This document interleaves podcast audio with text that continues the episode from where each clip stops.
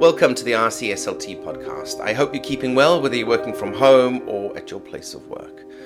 We are now about two months into the lockdown. Uh, I don't know about you, but I still find it very strange. There's a certain rhythm to the days, but they do tend to bleed into one another. So today we're talking to Dr. Hannah Crawford. Hannah is the head of speech and language therapy for a large mental health and learning disability trust. And we're obviously going to be talking about the pandemic and what it means for the profession. We're being good citizens and practicing social distancing, so we did this interview over Skype. Unfortunately, the sound quality isn't great, but hopefully you'll stick with us anyway. I started by asking Hannah what sorts of SLT interventions would be relevant for people suffering from or, or, or recovering from COVID 19. Some of our acute colleagues will, will know this better who are working with people um, who have already had COVID. But because COVID has a primarily respiratory presentation, that overlaps with the people who have eating and drinking difficulties. So, people who have eating and drinking difficulties often have respiratory difficulties as well because of the way that um, dysphagia impacts on the lungs. So, either those people who already had dysphagia and who then get COVID might have much more significant impairment, yeah. or those people who weren't previously dysphagic but who have had COVID, the respiratory problems may then result in more difficulties with eating and drinking. Right. So okay. um, it, it, it's that, and but we know so you know we're learning fast about the impact of COVID, but um, whether there's any cognitive um, impact of COVID that will then um, impact on communication, but also when people are very very fatigued, it, it, it may have an impact on their ability to produce their voice. It might have you know they might be much more out of breath at when they're talking, um, and so it's just we're, learning all the time about that, but being aware that COVID itself may result in um, impairments that, that we can help with, as well as looking at um, the uh, mental health impact that COVID and the lockdown may have had on service users. So, in mental health and learning disability trusts, we're also um, working to identify what support we can give our service users in that respect. So yeah, on that point, how is your team coping uh, generally with the situation? Uh, yeah, I think um, we've remained very busy in our speech therapy service. We are looking at what uh, services we can continue to deliver and have delivered all the way through the pandemic. We are looking at the learning that we have uh, undertaken during that period and, and what we might bring to future services from that learning. And we're looking at kind of how we'll respond to the changing guidance uh, from the government on a, an ongoing basis. We're also looking at kind of work streams that we had running prior to COVID and what we can pick up um, from from those. So it, it's very much kind of while we're working under the, the, the different arrangements we've got for COVID, we're also starting now to drop in back in some of the stuff that we were working on before. So it's very, very busy at the moment, actually. Um, so, yeah, I think um, people are just getting used to different ways of working and um, how that affects kind of what they're doing. And I've got an eye on the staff's um, well-being as well and, and their physical and mental health as a result of, of the changing environment we find we all find ourselves in. Yeah, I mean it's interesting having spoken to some um, colleagues in, in the in, the NHS is that one of the effects seems to be that it's accelerating certain kinds of changes and, and innovations and I guess as, as challenging as the situation is at the moment there there are some silver linings. Yeah, and I think it's it's we've we've been forced into reviewing everything we do um, in terms of the way we work, and, and within that there are some innovate there's in, there's space for innovation as well. Um, and so thinking about you know how we might bring some of that learning to what we're doing moving forward um, it is really exciting. Right. So let's talk about some of the um, the practicalities. How is your service able to to keep on operating and and uh, deliver for patients in a way that's that's safe? Yeah well we we we have really good relationships with a lot of our kind of service users, our providers, our families, um, and we've continued to stay in touch with, with the people we were working with throughout the whole of, of the pandemic. So, um, responding to those needs on an individual basis. We um, we've we've had to use some different um, technology, which has been the case across the whole of community provision. So, um, with Attend Anywhere, we are now looking at how what how and what we can deliver through um, telemedicine, um, and and some of that, you know, we're learning about that, and we're doing some work with our service users and carers to find out what works for them and, and how that works, and and what support we can put in place to make that as effective as possible.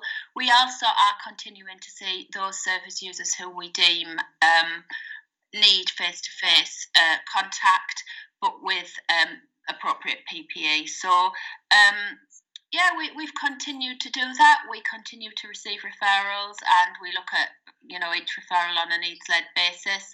And we are, as, as community provision, we are now um, fit tested for our um, for, for for PPE so that we can go out and do what we need to do in the community.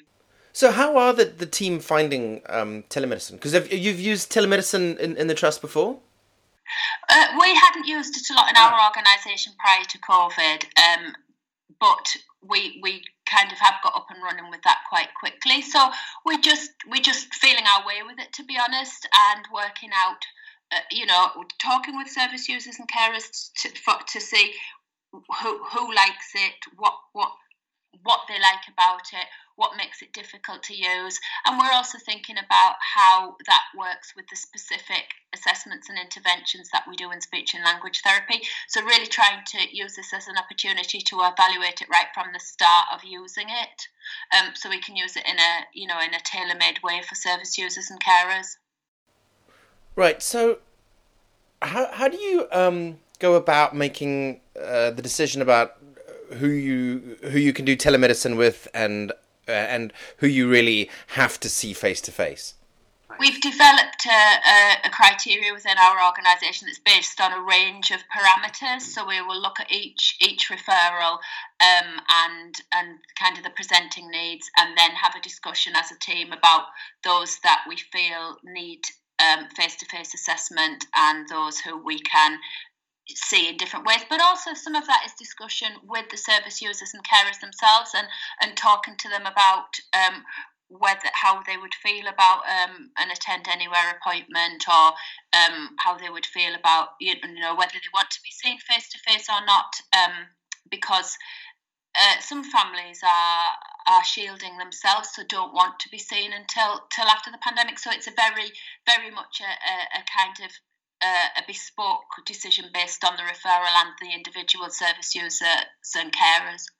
So when we're talking telemedicine, are we um, talking telephone calls or, or, video conferencing? Both, both. So we've got access to Attend Anywhere, mm-hmm. uh, which is the video um, uh, appointmenting, um, and and we've also obviously got regular telephone calls as well. So um, both usually what we will do is do a telephone call first and see if we can then set up and attend anywhere if if that's what the service user and carer would like. Right right. So have you had to do anything to um, upskill staff in, in, in terms of the um, new technologies or anything? No no really i mean have wanted to practice a bit first you know and um, i think that's something that is interesting when we think about supporting our service users and carers to use the technology is actually just learning how to do that first before we use it clinically is, is really important. So the staff have, have practiced using it, and we've had lots of discussions about what works best and, and how to, you know, and IT have been really helpful as well in supporting all these queries. And we get kind of regular bulletins from the organisation and from Attend Anywhere themselves um, to help us work through some of these issues. But it's really learning on the job, to be honest. Yeah, I mean, I guess most of this technology is it, it's pretty um, it's pretty straightforward to use, isn't it? Really.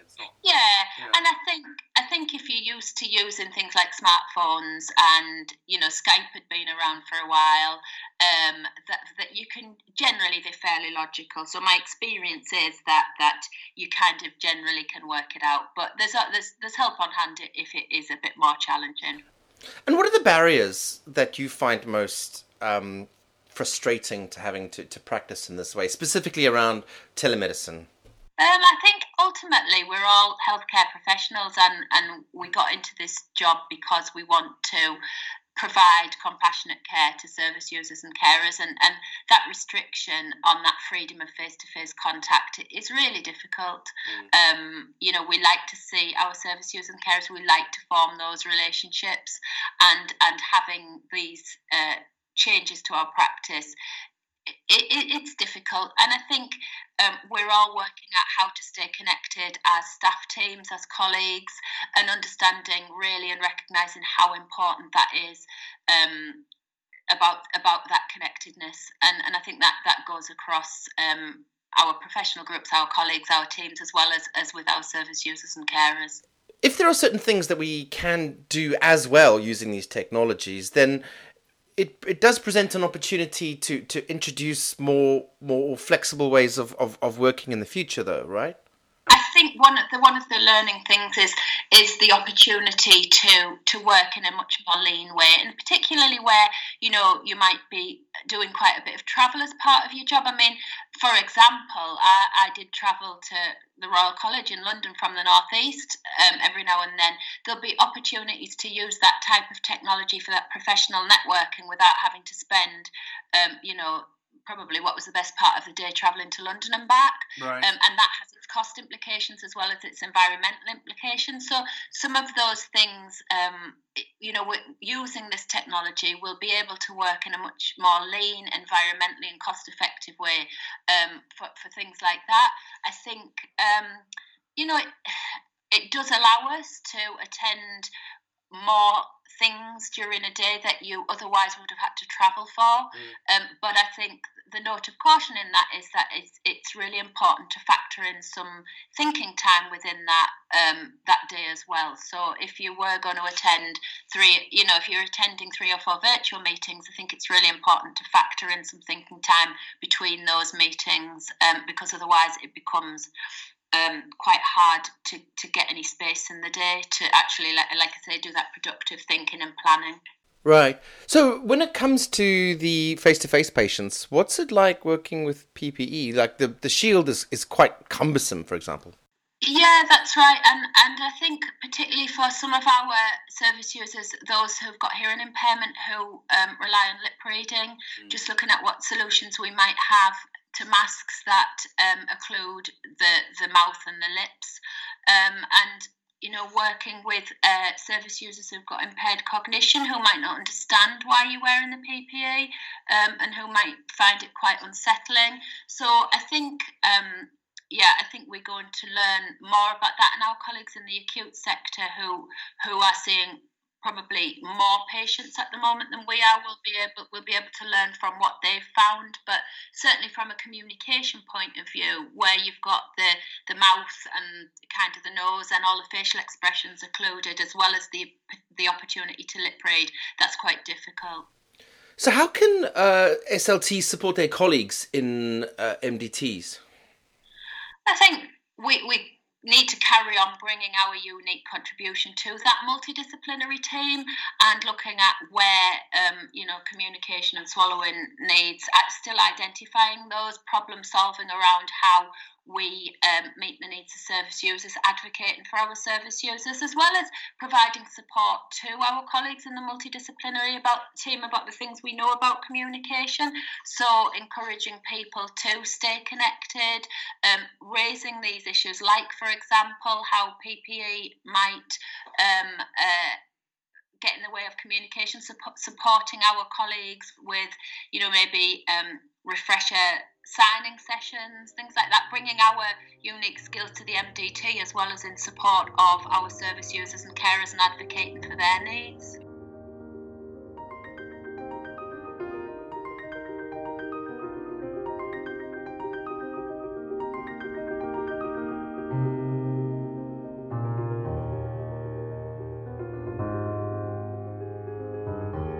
So, after talking about service provision and the particular challenges that service provision faces during the pandemic, we moved on to the support that we can give each other and the well-being of SLTs and their colleagues. I started by asking Hannah what advice she had for maintaining well-being.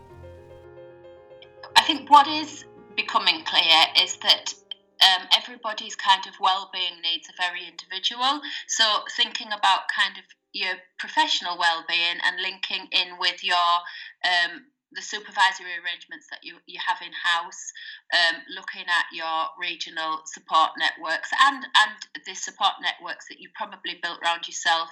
Um, so, for example, lots of newly qualified practitioners will um, link in with their newly qualified colleagues. Um, you know, uh, other people link with like-minded clinicians working in similar areas by email, stuff like that. So making sure that you do use your existing networks, um, the, the regional CENs and the regional hubs are another good place for um, support.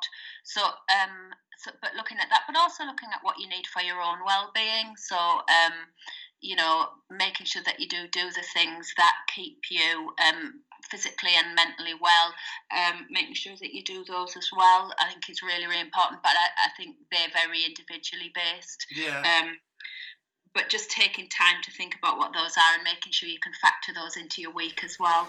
Is supervision um, more important now than it was before?